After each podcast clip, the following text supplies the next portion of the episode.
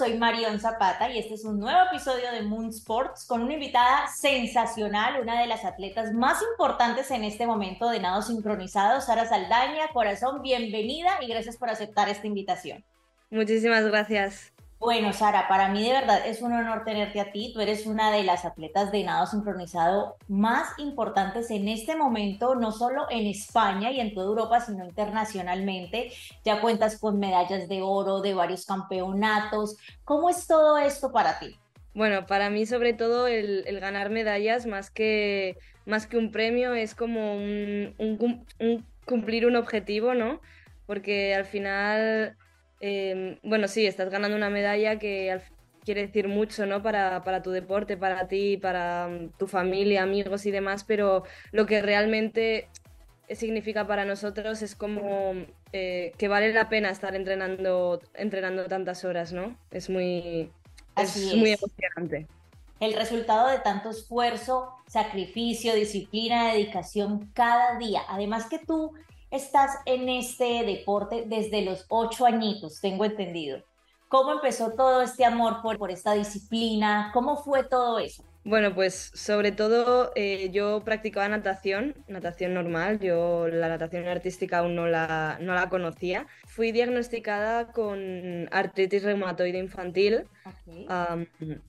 con muy poquitos años y claro, me, tenía, tenía, yo tenía que hacer un deporte que no tuviera mucho impacto, sobre todo en las piernas, rodillas, muñecas. Y yo quería hacer algo artístico, algo como gimnasia rítmica, gimnasia artística, patinaje, pero claro, al final todo lo que es deporte en el suelo requiere mucho impacto.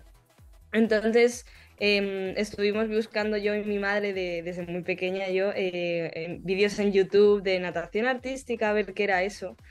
Y entonces vi a Gemma Menguar y Andrea Fuertes y, vi eso y dije, ostras, yo, yo quiero hacer eso, yo, yo quiero moverme así en el agua. A mí me encantaba el agua además, pero la natación no era lo mío, no me gustaba, me aburría mucho. Y, vi esto tan artístico, tan, tan creativo que, que dije, yo quiero, yo quiero ser como ellas. Todos los deportes son maravillosos, pero la natación, el nado sincronizado, me parece que es algo muy hermoso porque mezcla el deporte con el arte. Es algo muy llamativo, las coreografías, todo este juego como de, de brillo, de fantasía, es muy lindo. ¿Qué es para ti lo más difícil de realizar durante una de estas coreografías o estos campeonatos de nado sincronizado? Pues sobre todo la resistencia al estrés que tenemos, porque mm, al final entrenamos durante, te pongo el ejemplo de unos Juegos Olímpicos, ¿vale? Entrenamos durante cuatro años para tres minutos que dura la rutina, ¿vale? Entonces no es como al final otros deportes que, se la están jugando durante hora y media o, o dos horas, ¿no? Nosotras nos la jugamos toda en tres minutos. Entonces, el nivel de estrés que tienes justo antes de salir, de nivel de nervios, de estar compenetrada con todas, de, sincronizar con la música, que todo, que todo vaya bien, que nadie haga, algo raro, ¿no? Eh, también capacidad física, que, aguantes eh, todo, todo el baile entero, porque eh, con los nervios y tal no sabes cómo vas a funcionar, tienes experiencia, ¿no? Pero cada competición y cada, cada baile de estos enteros, cada, cada vez que lo hacemos entero es diferente, nunca sale igual. Y mm, bueno, es básicamente el estrés que tenemos de qué puntuarán los jueces, porque al final también este deporte es tan subjetivo, ¿no? Con, los jueces es más difícil que por un árbitro que dice, vale, esto sí, esto no, o metes gol o no, ¿no? Esto es más a, nivel de puntuación que, que es más difícil. Bueno, y aparte la capacidad pulmonar, que sobra decir, tiene que ser de maravilla porque tienen que resistir durante mucho tiempo apnea cuando están haciendo todas estas coreografías, aparte los entrenamientos y todo el tiempo que duran bajo el agua.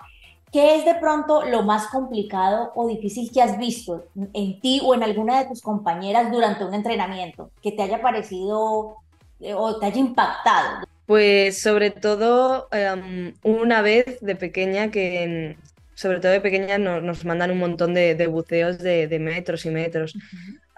yo lo máximo que me hacía eran 50 metros, pero una vez que a las mayores las, las dijeron, tenéis que haceros un buceo de 75 metros. y una de ellas salió compulsionando, se la tuvieron que llevar a los médicos y eso fue como bastante duro porque te hace mucho que pensar, sobre todo cuando eres pequeña y dices, ostras, ¿y si me pasa a mí ¿Y si me quedo ahí abajo? ¿Sabes? Al final, el cuerpo no es todo lo sabio que nosotros creemos que es y a veces le metemos demasiada presión y, no llega. Por ejemplo, el año pasado me lesioné y no pude ir al Campeonato del Mundo porque me rompí una cervical, la C4. Y claro, yo soy la, el ágil que está arriba y hay veces que hacemos saltos y yo soy la que, la que está arriba. Entonces caí sobre otra, otra persona con la frente y hice como una rotura de entre, entre vértebras. estuve parada ocho semanas sin, hacer, sin poder moverme y con un collarín. Y esto también fue como bastante que me marcó mucho en mi, en mi vida deportiva. Y esas son cosas que impactan demasiado a ustedes los deportistas, que todos atraviesan por esas experiencias, pero que es algo que nunca sale a la luz. Siempre vemos el show, siempre vemos la parte ya finalizada, bonita, perfecta, pero no todo ese proceso y por todo lo que atraviesan, como tú bien lo comentas, por ejemplo, en este caso en el nado sincronizado, ¿cuántas cosas no atraviesan buenas y no tan buenas durante cuatro años para que esos cuatro minutos de campeonato sean impecables? Y bueno, tú nos compartes esto que me encanta porque esto poco lo sabemos los fans de ustedes, los deportistas bueno, Sara, de verdad yo agradezco que además tocas este tema porque muy poco sabemos de pronto de esa parte privada y esa parte personal de los deportistas. Tú mencionas anteriormente que te diagnosticaron artritis reumatoide desde muy temprana edad. Y ahí muestras lo grande que eres como deportista y como ser humano, que eso no te detuvo para ser la gran campeona que eres, para ostentar además Actualmente dos medallas de oro en los Juegos de Polonia, además de otras medallas en otros campeonatos. ¿Cómo es esto para ti? Saber que tienes esa fortaleza no solo física, sino también mental para poder alcanzar todas esas metas. Pues sí, de hecho, las, de, las deportistas de natación artística creo que somos a nivel mental muy fuertes porque entrenamos muchas horas, eh, más o menos ocho al día de media, exceptuando los domingos que, no entrenamos porque también hay que descansar la mente y el cuerpo.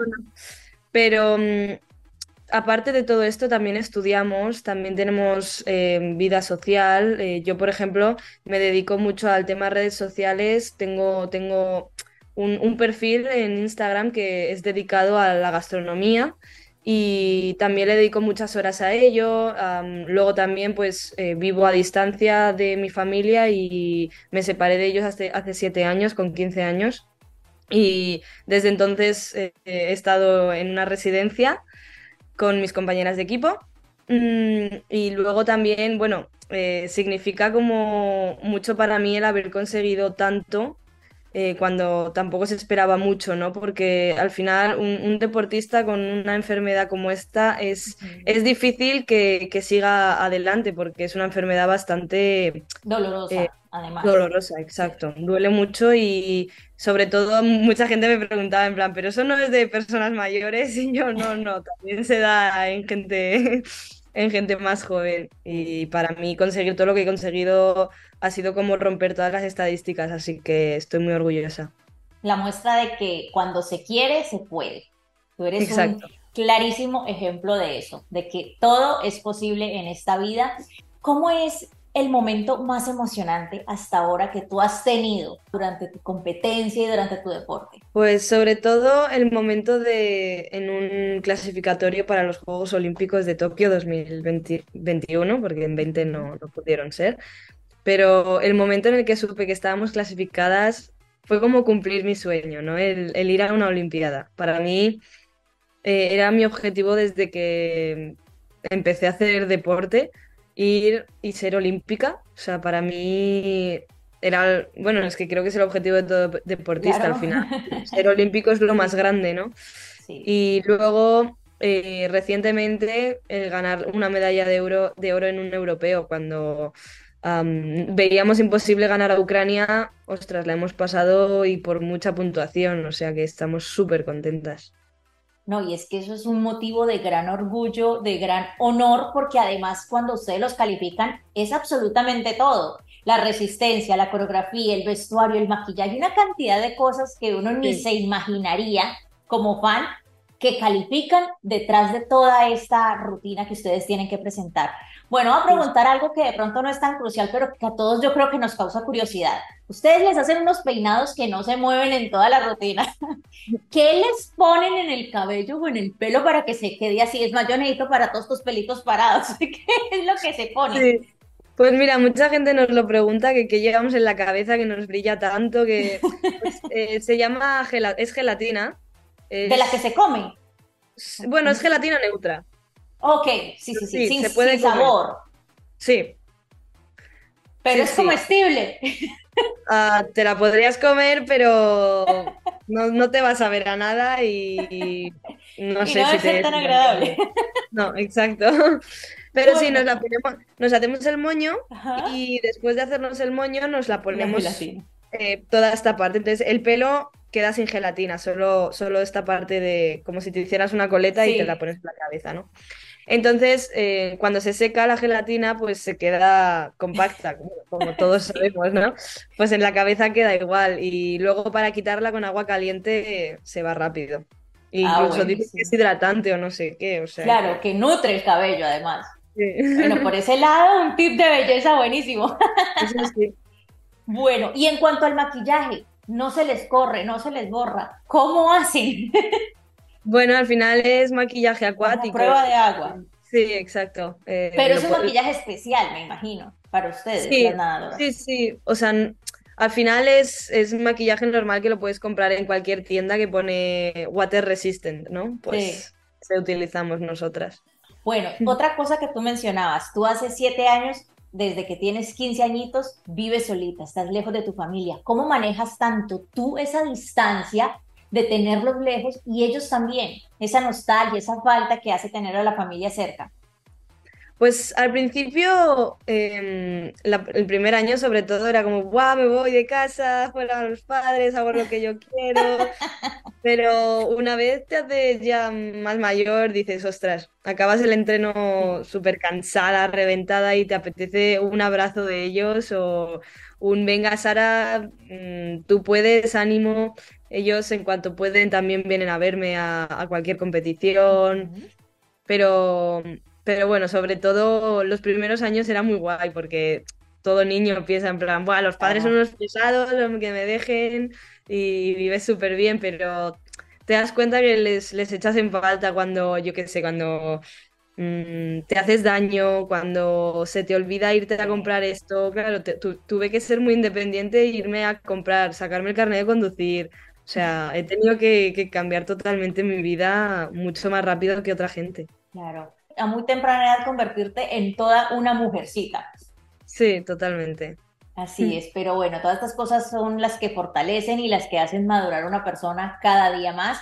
De verdad, Sara, que eres una persona admirable, una chica maravillosa, talentosa, sobra decirlo, impresionante con tu, con tu deporte. Y bueno, Sara, ¿para qué te estás preparando ahora todos estos mesecitos? Porque ya vamos por mitad de año, estos meses que faltan ya de 2023.